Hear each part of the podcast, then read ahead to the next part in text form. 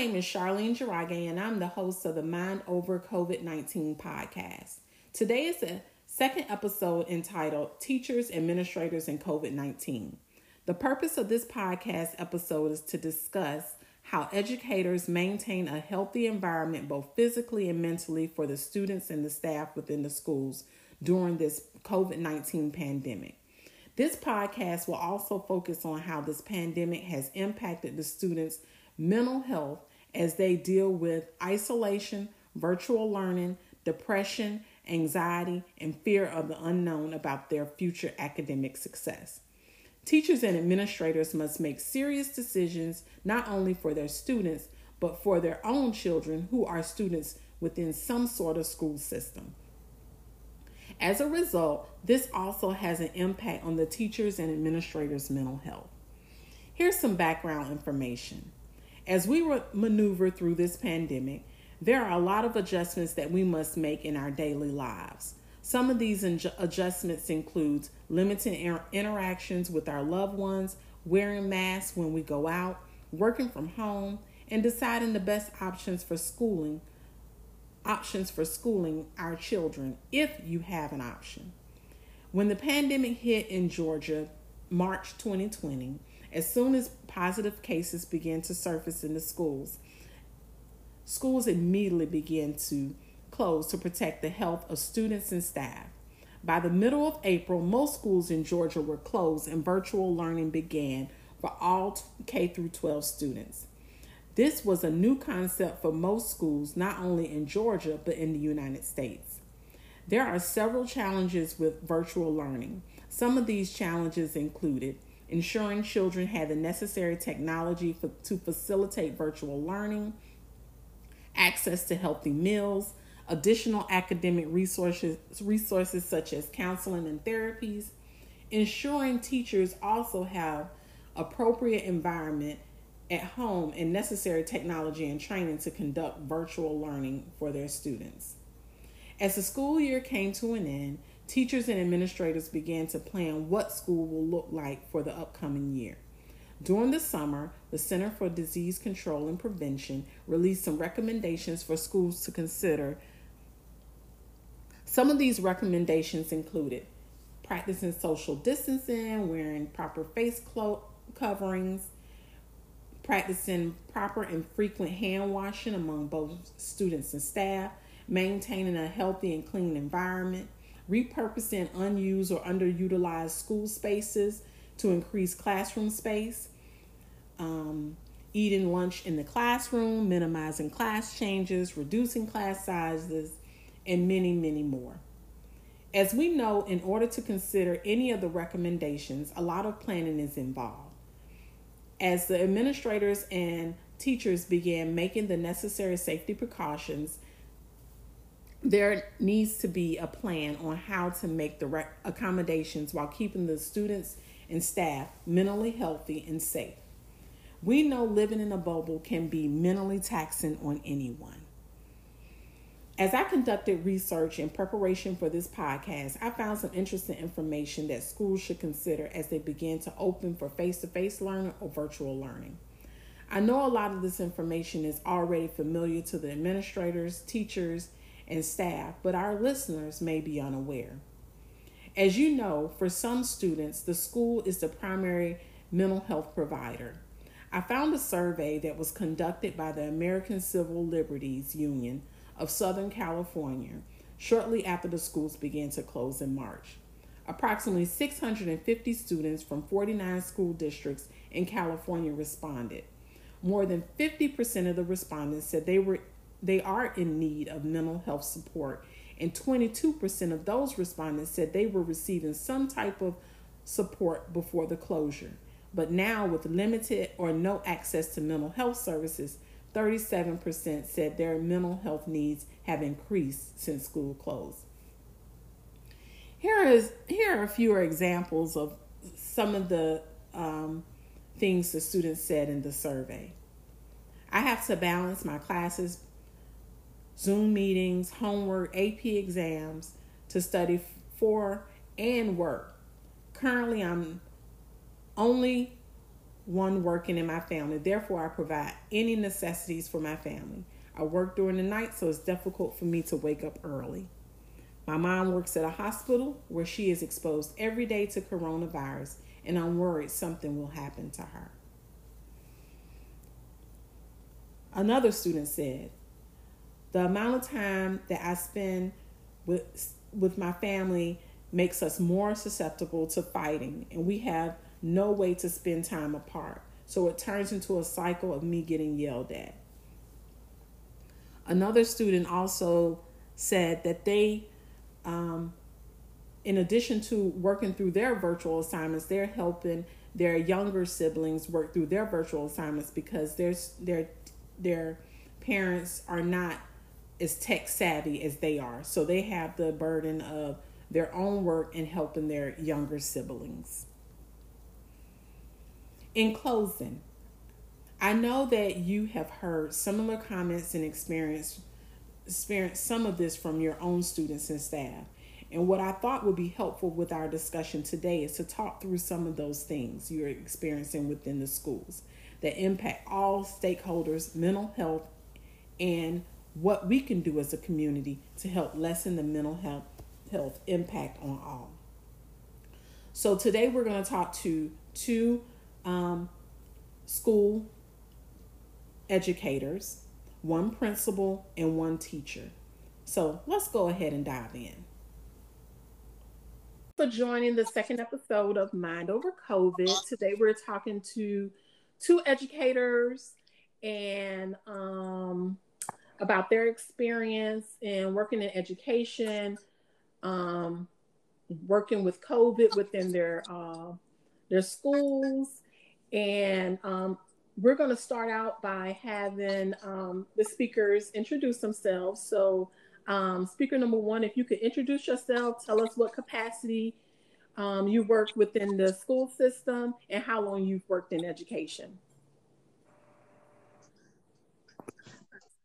Hello, my name is Tamika. I am an educator in um, a Metro Atlanta school district. We were, um, I'm in a school district where we were running the only school district to start operating face to face. We started first. I've been an educator for 20 years. And I teach high school. I'm a high school science teacher. Okay, speaker number two. How you doing? Um, my name is uh, Frankie, and I am a principal in a, a Metro Atlanta um, high school uh, school district. Um, I've been in education for about 19 years.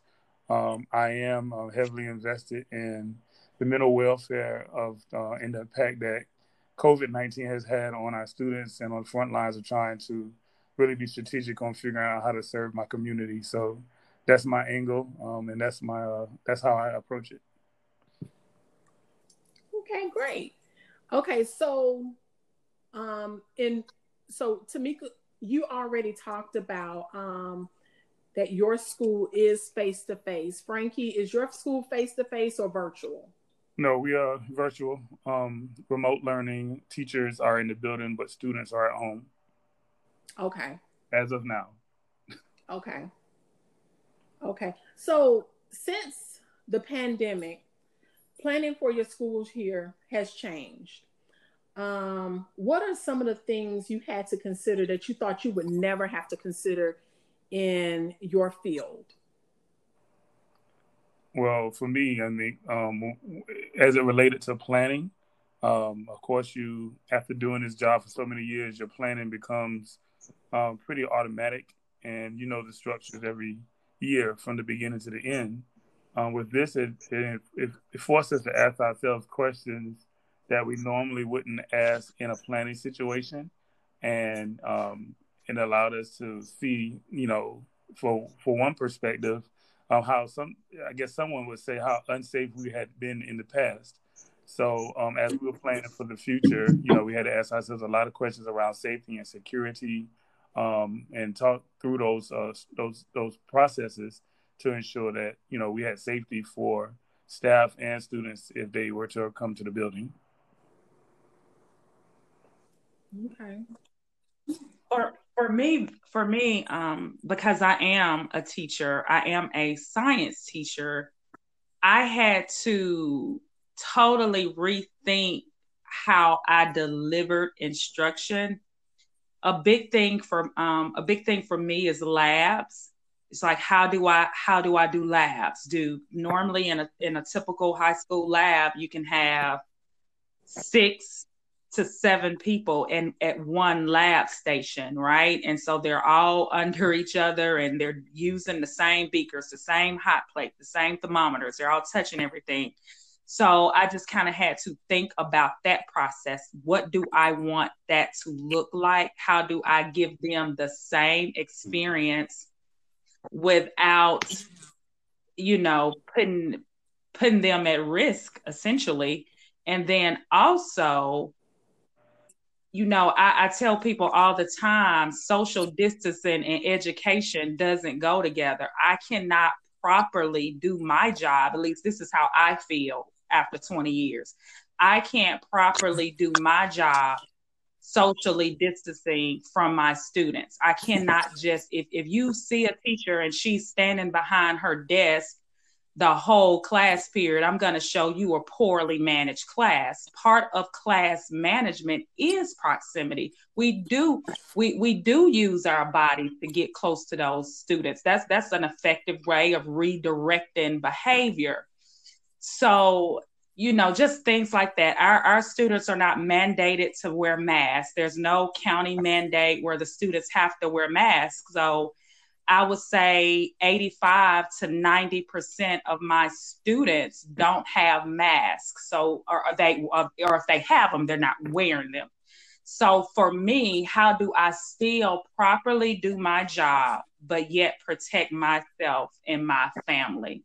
And so yeah it has you know brought about a a certain level of anxiety. and if i can add to that even from the perspective of most teachers i would say most because i'm not say all were not you know did not go to school and get their degree in virtual you know education so this is a shift that we had to also you know answer questions answer the question things that we had to plan for that we normally wouldn't which is how to prepare teachers to properly educate or instruct students, you know, in a socially distanced classroom or completely virtual, because there are going to be some things that you would or could or would or should not be doing, um, as stated earlier, when you're in that type of, uh, you know, environment.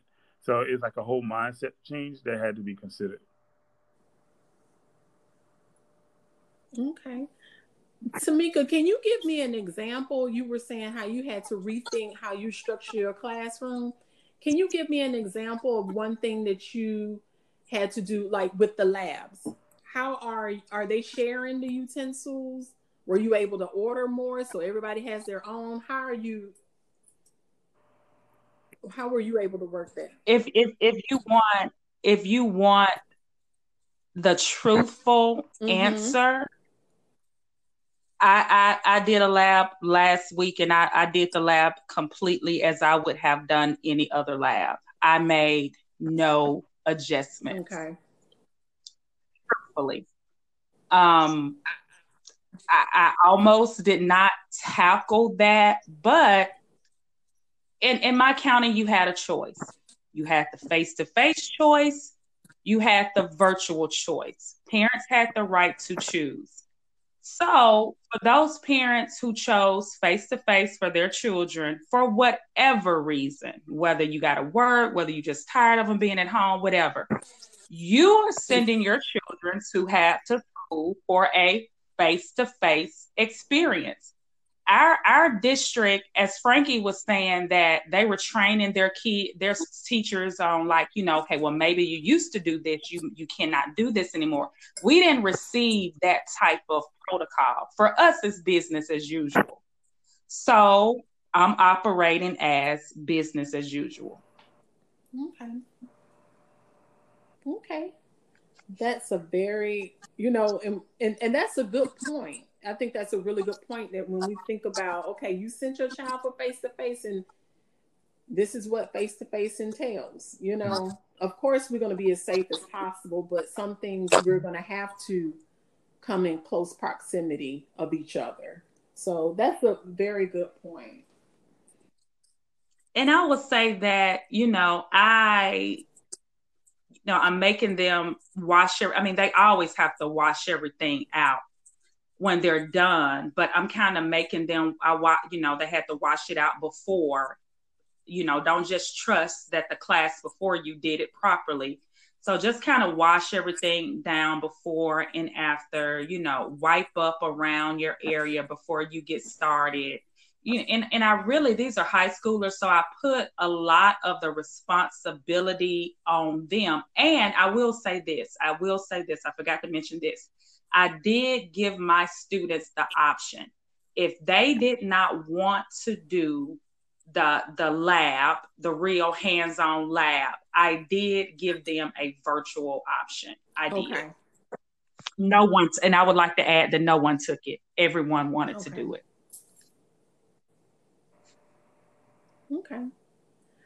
All right. So as I was conducting my research and watching the news, um, the fact that teachers, parents, administrators, and um, and you both fall into the the parents role and teachers role um, feel that their health just in my research i'm not saying this is according to you but um, feel that their health has to take a back seat to providing quality education to students um, what has been done within your school district to assure that these parents and teachers are making the right decision for our children, students, and staff? Well, as far as what we've put in place, um, there were some parameters put in place by the district, but I had to reinforce um, specifically of what I wanted to see. Mm-hmm. So, for example, you know what I, uh, you know, communicate to the staff who's who are in the building that this is not a microcosm of the United States. Like it's not free will, unfortunately, here. So because this is your job, there are going to be some things that you regulations are going to have to be followed, or there will be consequences. And one of the things is, of course, mask is mandatory. So what I always say is, you know, when you get out of your car, it's recommended that you put a mask on. But when you hit that front door, it's required that you put that mask on um, as they move throughout the buildings. Um, you know, we have staff who go, you know, I've instructed them to go straight to their classroom, close the door, and then when at that point in time, you can take your mask off because you're in isolation. However, if you come out of that room, it must be back on. We also implemented, of course, all the one-way, you know, signs on the ground. We have hand sanitizer everywhere. Um, you know, um, I mean, we just kind of really put a lot into it, but the main thing was just staying distant from each other now, the main, the other piece of this is what my school district put in place to uh, respond to, you know, it, it, with individuals being in the building. So right now, like I said, it's only teachers in the building, and then of course you may have um, situations where a teacher or a staff member may, you know, been uh, may have t- tested positive due to um, their interaction with a family member or something like that. So there has been a you know, a hotline, if you want to say, put in place that if a staff member, you know, test positive or um, is taking a test, plan on taking a test, or was in direct direct contact with someone who was um, positive, then they have to report it to that particular uh, area in the district. Then they will get direct um, feedback on what should be done next based off of that individual who they will be speaking to. Sometimes it may say you're at low risk, you can go back to work, or sometimes it can be you're at high risk, stay home uh, until you get the word. So, you know, we have a district level um, response, and then we have a school level response to how to keep staff safe. Now, when students are introduced back in, it will not be as easy. Uh, just as stated by Tamika earlier, once you bring students in, I, you can't, you know, really make as as of right now a consequence for a student walking down the hallway without a mask. Um, so it will go back into student choice, and that's where we have to kind of look into um, how to now put some more parameters in place for safety. Okay. Charlene, can you um repeat the question for me? I, I don't. I'm trying to remember what the original question sure. was. Um, what pain? Well, I rephrased it. As I conducted my research and watched the news, the fact that teachers, parents, and administrators administrators feel that their health has to be take a back seat to providing quality education to students. What have you done within your school district or within your school to ensure that you are making the right that, that parents and um, are making the right decisions um, to send their kids to school or the administ- I mean the staff is making the right decision to come to school and teach. Okay. Hmm. I I guess it's really mostly how are you comforting the parents like for instance for you how are you comforting the parents to let them know that okay you chose face to face but they're in good hands while they're while they have this face to face option I don't think there's I, I, don't think it's my responsibility to comfort the parents. The the district sent out the guidelines, the district sent out what was going to be done. And at that at that time as a parent, then you read those guidelines and you make that decision. Okay. Um, so I, that's not that's not my responsibility. That that burden doesn't lie on me. That burden lies on the school district, in which they they issued something about what was going to be done, um, which is really, to be honest with you, just not a whole mm-hmm. lot. I mean, honestly, it's just it's. I mean, they don't eat in a cafeteria. I will say they have made these um, decisions when the students get to school, they go straight to their classrooms there's no hanging out in the courtyard. There's no hanging out um, in the hallway. Students are not allowed to gather together and congregate in the hallway. Before school, they're not allowed to do it after school, and then they're not allowed to do it within class periods. Previously, when the students came to school, got off the bus or whatever, those who drove, they can hang out in the courtyard, they can go to the cafeteria because the students were not allowed into the other areas of the building until a certain time. Now, when those students get to school, they go straight to their classroom. They're eating breakfast in their classrooms. They're not in the cafeteria, so they're eating lunch in their classrooms. So that's one of the things that they've done to keep so many students from being together. We were asked to turn all of our um, desks one direction. So all there's no, you know how sometimes stu- um, teachers may group desk and you mm-hmm. know two students are facing another two students. Well, all of our desks have to face the same way. So that's something that is new. And besides that, that's nothing. As as I said before, there's no mask mandate. We have sanitizer if the students want to use them. I will tell you this: I have Clorox wipes. I have um, I have spray. You know, I tell the students when they walk in, you know, spray your desk. Some do, some don't. Eighty to eighty to ninety percent of them don't. So, I mean, that's just the reality of it. Okay. We're not having meetings. There's no faculty meetings or anything like that. There's no big assembly of meetings amongst the staff. There's no assemblies. You know, normally during the first week of school, the ninth grade will have an assembly, 10th, 11th, 12th. So we're not we're not doing any mass gatherings. I would say that's the biggest difference. Are they doing sports? They are doing sports. Yes, we had our first game Friday night. Sports are sports are as usual. How sports changed is there's no tickets per se. You have to, everything is electronic. So you have to buy your ticket to the event online. And so when you get to the game, you're kind of scanned in. So that's their, that's the touchless way of doing things. So we're not collecting money. Okay. But yes, sports are sports are still up and running. Clubs are still up and running. I mean, we're we're operating exactly as we would have operated pre-COVID, other than as I said, where there's no mass gatherings. Okay. Yeah, for for us, uh, you know, we're still considering sports.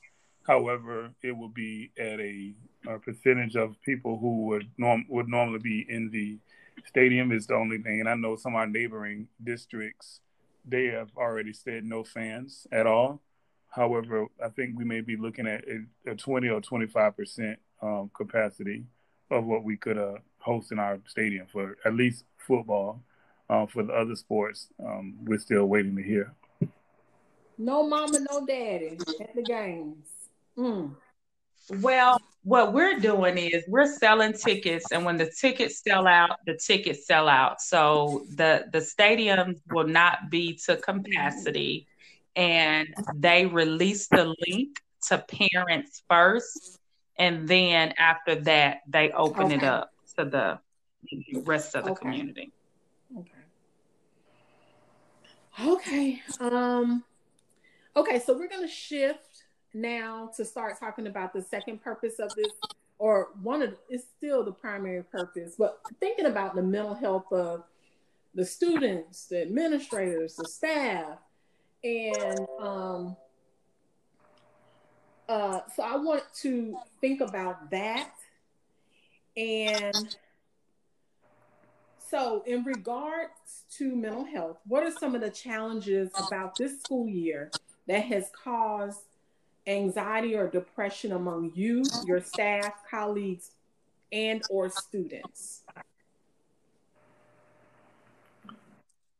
Well, I'll I'll speak for me. Um, I've I've since since I've went back to work face to face, I've I've COVID tested twice. Thankfully, both times have been negative but I've but I've COVID tested twice. I've been exposed quite a bit.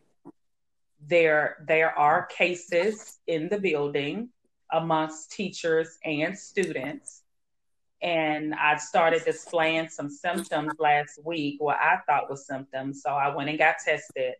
And so it does bring about a certain a, a, lot of anxiety because if your throat is sore you normally would just kind of ignore it and be like oh i'm just gonna you know take something. But now you cannot ignore anything that goes on with your body. And and it's it's anxiety it's it's when i see the principal coming down the hallway I already know he's going to knock on the door to tell that teacher in that room that they've had a student test positive.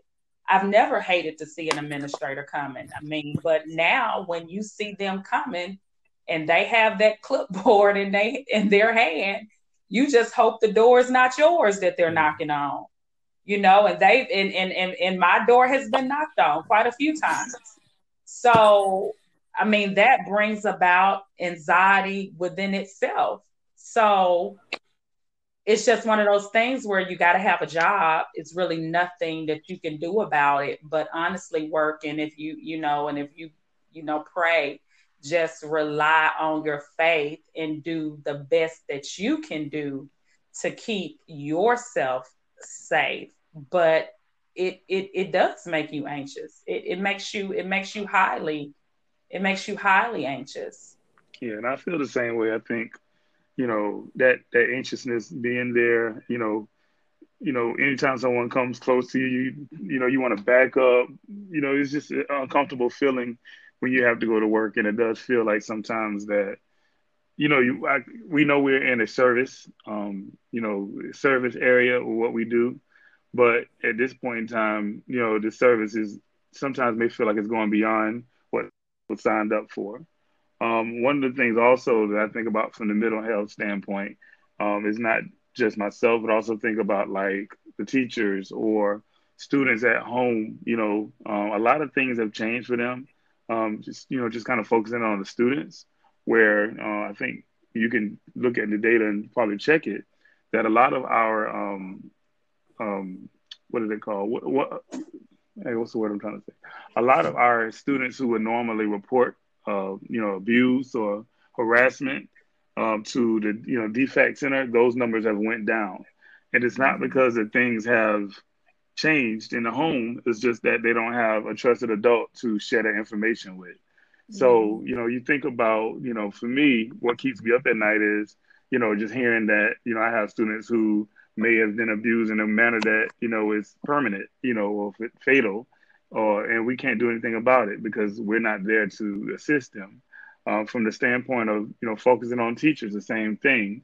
You know, they're putting their in their mind, you know, and it's all true. They're putting their lives on the line right now to to actually, you know, do a job, and it may feel, you know, unfair and you know i'm there to kind of help calm some of that anxiety. And i you know i left my door open or and i mean not physical door but my my virtual door if you want to say open to really discuss that. And i know that it's, de- it's definitely you know difficult on all of us.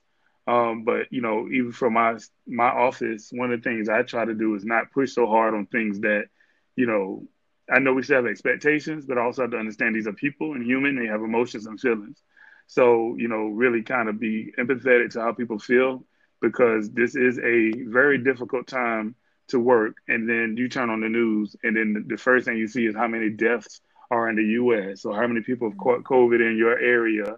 And and like I said earlier, if someone's coming to knock on your door, or email you, or call you to let you know you've been exposed, and now you have to go home to a family or you know friends and family and you don't want to expose them. So now you feel like you're the person, you know, with the you know scarlet letter on your chest. So it's it's a very thin line between you know being really sane and and being just over the top worried because it's all around us and we just do not know how to properly uh, react to it. Um, I think because of what we're getting and not getting.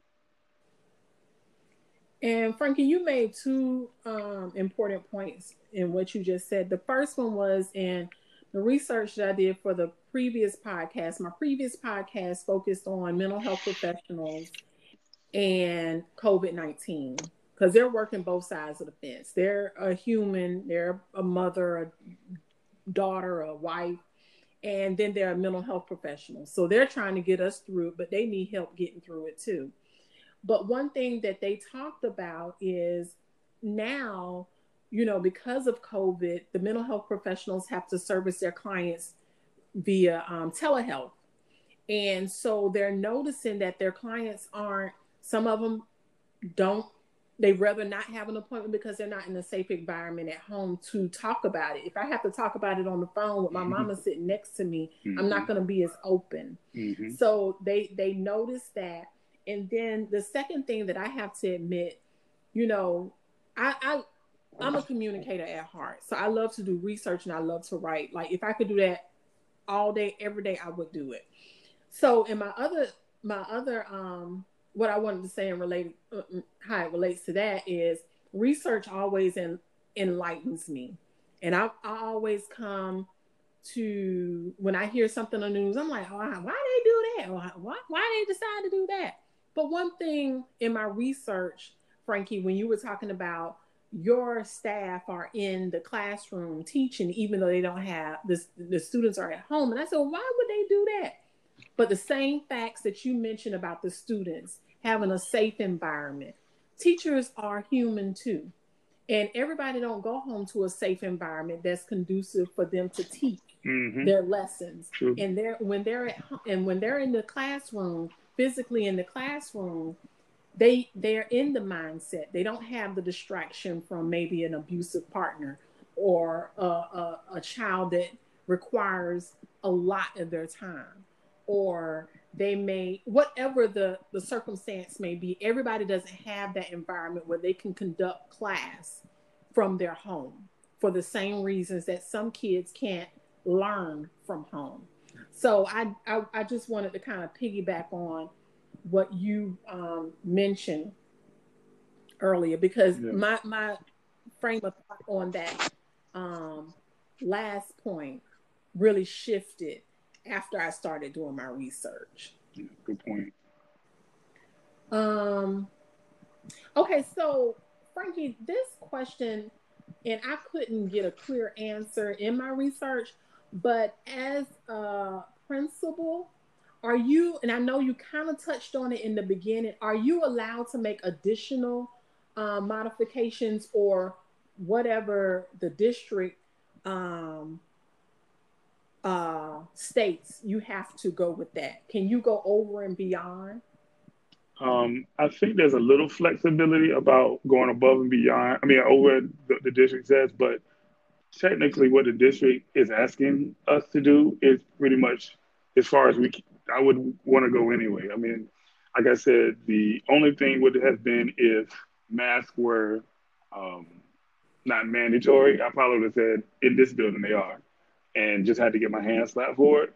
But I mean, even with that, that's that's mandatory. We have signage everywhere, um, and I think that if it's any flexibility, maybe of how to and you know how to communicate what the district is, you know, telling us to communicate, but um, it, it's it's pretty much set for us. I, I, would say I think our district has done a really good job of listening to the leadership um, throughout the summer as we planned and um, you know taking it slow and getting the right answers before we go into um, before we went into the school year.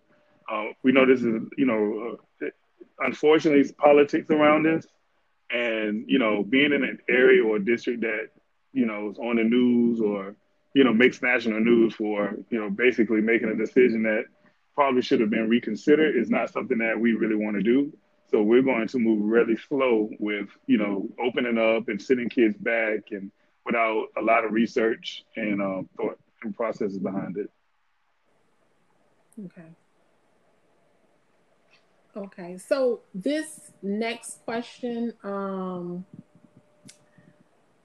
think, okay, so actually the students have been virtual for really since March and um, I want to know that I separated these questions, but now I think I'm going to kind of combine them. Um, since they've been virtual since March, I want to know um, can you see the impact on your students' academic performance since moving virtually since March? And is it better? Is it the same? Have they regressed? and also what can we do as parents what can you do as teachers and administrators um, to get them back on track or to help them stay on track if they are progressing well um, any advice on that well i'll i'll i'll speak because i'm i'm in the classroom well, let me just talk about my daughter. I I have two I have two daughters. One is a senior and one is in 6th grade. The senior is at home virtual school. Again, my county had the option virtual or face to face. She wanted to do virtual. I was totally fine with that decision. I did not make that decision for my sixth grader because mommy has to work. So I I didn't want her at home trying to navigate, you know, the whole thing because how virtual is done with us, it's not done as if like other counties. Other counties have a schedule from eight to nine. It's this class, 9 30 10 o'clock, whatever. Well, our virtual is really kind of independent learning. There's modules, they run themselves. There is a teacher that you can schedule an appointment with, but for the most part, they kind of run the, the programs kind of run themselves. So my sixth grader is at school every single day and she's thriving. And she struggled in elementary school reading. She doesn't have the best Lexile score. I mean, she just really struggled and she's thriving right now. And I think partly that's because because the student because parents were given the option the classrooms are smaller. Even my classes I'll, I'll, come back to me later. But because the classes are smaller she's able to get the one-on-one. She's not as intimidated to ask questions. And she's just i mean she's just killing the game right now I'm so proud of her because we have struggled through elementary. E- educators will know what RTI means or MTSS, whatever y'all call it in your county, but she's been in she's she's in those programs or whatever. So she's she's thriving right now. I I've looked at the work. The teachers are teaching the standards. So there's no pretty much remediation. There's no trying to go back. She's in sixth grade. I don't see them trying to go back and do fifth grade stuff. But of course, if those students need additional assistance, the, the, they can go to tutoring. But she's she's doing fine. As far as me on a high school level, I teach predominantly 10th, 11th, 12th graders. I would say about 50 to 60% of my students are 10th grade, the other 40, 50 or 11th and 12th grade. I teach a class that is required for graduation. Okay. So my students are doing well. I think they they they have impressed me. All right. So uh, they're doing well. And I, I, don't know if that's because, again, my classes are smaller. I normally have 35, 37 students in my class. Now I have 21 to 25. So, you know, some of the students being virtual has helped. I'm able to, you know, cater to them, cater to them. We're not having milestones this year or EOC. So I'm not under the pressure of a test. So if it takes my students three weeks to get a concept, all the you know, I can I can slow down is basically what I'm saying. I don't have to be under the pressure to move so quickly because I have this um, end of course test coming up in December. So my students are doing well. I haven't seen any, you know, struggles. The, the students that I do, the students that I do have struggling, I'm able to look at their transcript, and those students have traditionally always struggled. So, to answer your question, I haven't seen a difference in my classroom academically, and I haven't seen a difference with my own daughter. Okay. And for us, um, I have seen a difference. Um, I think when we started, you know, March 13th was the last day of face to face of instruction for our students. And we already knew prior to COVID that we had students, for the most part, a lot of our students struggle with the virtual learning from the beginning. Um, so, you know, we would offer often, you know, um, encourage students to take uh, classes face to face because when they when they try to take them virtually, whether it be in home or you know in the building, there'll be just we just see a little a challenge there for them. So when we went um, virtual in March, um, we had more of an asynchronous approach to learning. So that meant it was more like like a you receive this you know assignment, and then you have next week to turn it in on your own time, and you check in with them. but we found we had some challenges with participation and timing and grading, and things were getting backed up. So as a district, uh, when we came back this year, we decided to have more of a synchronous approach which means it's more like class periods, even though it's still virtual. So, you know, we have, you know, students logging in every morning for first, second, third, and fourth block. And then we ended at the end of the day with a, um, uh, what do you call it? A um, office hours for our, our teachers so that students could still be able to have some one-on-one time virtually, answer, get some questions answered, or give teachers an opportunity to, you know, do some research on preparing for the next day. What we found was, even though the participation is a lot better, um, we still had the struggles with, you know, just like adults in a Zoom call. A lot of times they're not 100% engaged staring at the screen for the entire time. So you may have students who log on and they're, they're saying that they're there and then they're walking away or they're taking care of something else in the house. So I think our only challenge now, as it's getting better, but it's not you know where it should be um, for the for the majority would be to find out how to continue to engage students um, virtually. I think it was said earlier, like when you have proximity with two students, you can really kind of change a, stu- a direction the student was going, uh, whether it be in class or they were off task. You can't do that over uh, a computer. So you you already had those students who were struggling that were potentially hall walkers. They're they're they're not changing some of those students are still doing that. But now that we don't have the proximity to be able to stand around a student and encourage them to, you know, con- you know, do the work, we may have other students who are on that borderline who's just kind of there just to be there, but not really fully engaged.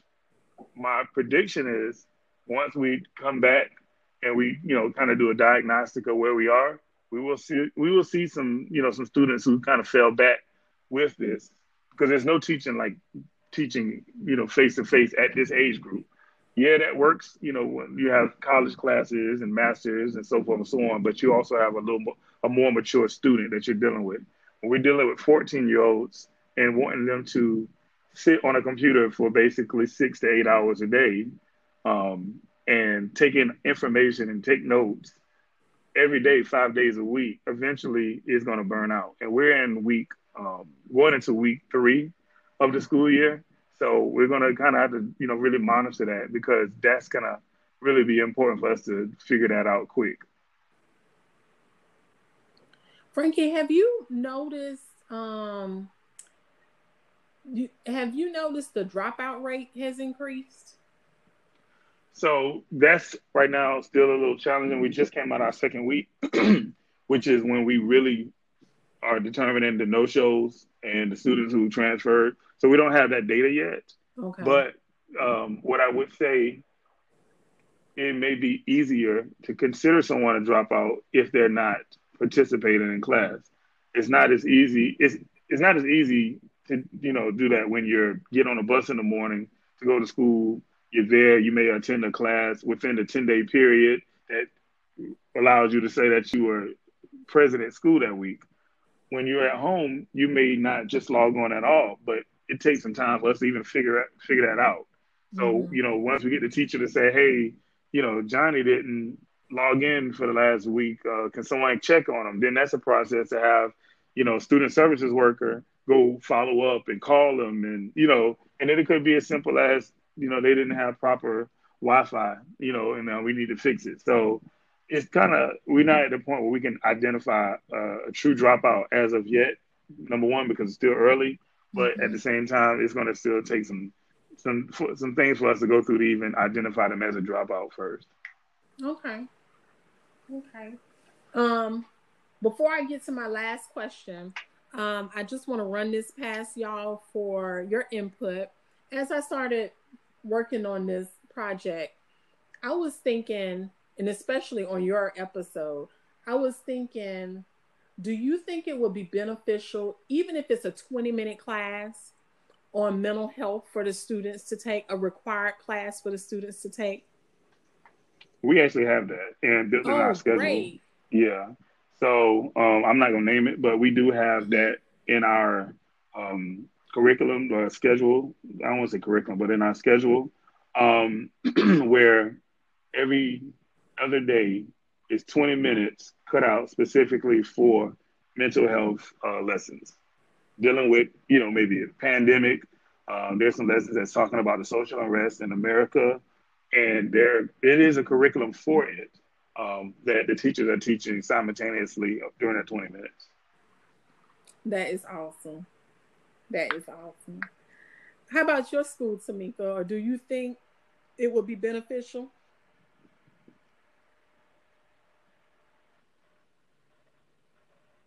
Tamika, did we lose you? Oh no. Can yes, you hear me? We can hear you. Okay, sorry. I yeah, I, I, don't I don't know if we have a mental health class. I, I'll be completely honest with you. I don't know, but I definitely think it would be beneficial. I think mental health is always beneficial. So definitely. Okay. Okay. So this is the way that I typically um, close out the podcast. We've come to the end of our podcast. And because this is dealing with mental health, one way to um, lessen your anxiety and depression, we always like to walk away for our listeners to have some type of self care tips. So, just thinking about your role that you play in the education system, um, whether you want to direct this self care tip to the students, to a colleague, to a parent, whoever you want to target it to, if you could share one self care tip or two um, that will help someone else who's who's maybe teaching virtually or teaching in the classroom or a student who's learning virtually or learning in the classroom or a colleague that may be going through some of the things that you're going through? What are some self self-care tips that have been beneficial to you um, during this whole pandemic? Well i can i'll start. One of the things that i implemented um, last year where I really wanted to focus on mental health. So this had already been in place mm-hmm. um, last year for us is, you know, really talking about, you know, taking that one or two minutes um, that you can even go like on YouTube or whatever, or an app on your phone and like go through the whole process of breathing. And this is something that we did last year, like at every staff meeting.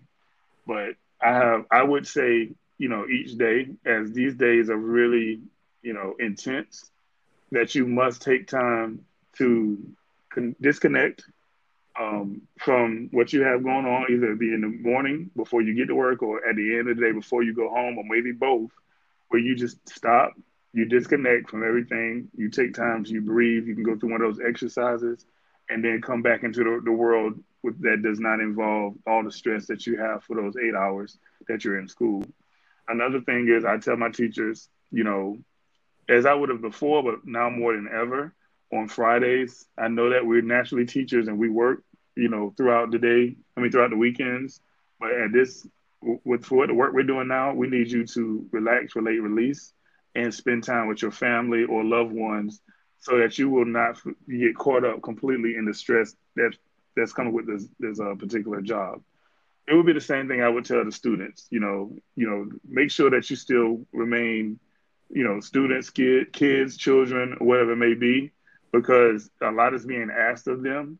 Some of the things that we're asking of them, we couldn't, we wouldn't be able to do ourselves, and it is stressful. And like I said earlier, we don't want to put our students in positions where, you know, they are, you know, moving towards harm because they are stressed out or going through anxiousness due to what we're requiring of them. So be able to also cut off and if I was a parent, you know, I am a parent, make sure you take a time where you say, all right, cut that computer off for the day and let's just take some family time or let's just, you know, do something that doesn't reflect on what you have going on on that computer because it can get drawn, you'll get drawn in and be stuck on it and you'll never be able to leave that, that area. Great tip. What what I what I've been doing for myself is basically you know, for me in the mornings, I play music before the students enter in the classroom. That's something that I would do from time to time, but now every day for me, it's a must. It's a must. It's, it's a must that I listen to something, and, and, and each morning is different. Sometimes it's crunk music, sometimes it's mellow music, depending on whatever mood I'm in. But I have to have something just to kind of get me going also i'm i'm doing walks. I i go out on nature walks. I don't want to be inside. It's like i'm a, i'm appreciating a good sweat. All right. And then for my for my students i let them once once instruction once i've given instruction because i'm trying to keep them from talking to each other so much. And i'm a teacher that typically i don't really mind them conversing because you know that's how you learn group work but uh, trying to minimize them being in each other's face so much that when I'm done giving instruction, I let them put their headphones in their ear. I let them get in their zone and just kind of zone out and just tune everybody out. So for me, it's it's been my it's been my music, it's been my it's been my walks and I, I, don't have students that are overly anxious. My my students are happy to be there. Nobody's concerned about getting coronavirus because they don't wear their mask. Mm-hmm. So that shows you that they're not concerned. So I I really don't deal with anxious students. They are a hundred the, the students that I have in my classroom are a hundred percent fine they they are a okay. They won't wipe that desk down if you put a Clorox wipe in their hand. They are okay with being there. I'm just gonna be honest. Like they're fine. You know, I'm I'm I'm more on edge than them. So it's one of those situations for me. It's, it's like, shoot, if you can't beat them, join them. So I've just, I've just had to to ease my anxiety. I've just had to let a lot of it go. I make sure that I'm okay. I make sure that my area is clean and prep. I, I, I give them, I equip them with all the tools to do the same. But I just, I just had to give up carrying that burden, you know. But for me, it's it's music, and I allow them to do the same thing. Okay. Okay. Well, that we have come to the end of our episode. Unless you have any burning points that you just really need to get out. Um, do you have any burning points that you need to get out? Do you think you've said everything? I, I will say okay. this, okay? Um, and Frankie, you know, you're an administrator, whatever. I will say this I was one of those teachers that I was overly anxious about going back into the classroom. And just a little background about me. I'm divorced, I'm a single mom. My, my, my family lives two states over. My my my ex-husband lives three hours away okay? So i'm single parent full-fledged. So i was like okay if i get sick what's going to happen? Like what is going to happen? Like i am everything to my kids. My family is two states over yada yada yada. You guys are from north carolina so you guys know not you know not living with family. So i had all that anxiety. I will say this. I can honestly say and I never thought I would say this. I am so happy to be face to face every day with my students. I am so happy that I'm not teaching all day virtual. I'm so happy I can see their face. I can see when they get it. I can see what they don't understand. And I'm so happy that my sixth grader is sitting in front of a teacher every day and is thriving. And five weeks ago, I would have not said that. So that's just my end of thoughts. And I appreciate that. I mm-hmm. really appreciate that because what we see on the news sometimes isn't, you know, that that positive message from the educator side. Mm-hmm. So. Yeah, I, and I just I think on, the piece that I would definitely say is the energy that um, you get from students being in your building especially as an educator, that a true educator is second to none when you actually can feel the energy, them being around you, you know, that is missed. So hopefully when, you know, we are at a point for us as a district where we feel that way, you know, every and all parameters are put in place that we can move forward to that. But uh, I definitely can say, you know, the energy is not there, uh, especially for a principal who can't hear the bell ring and hear voices walking down the hall right now. So I agree with that. But uh, hopefully it, comes back. When it comes back, I'm waiting for a safe return.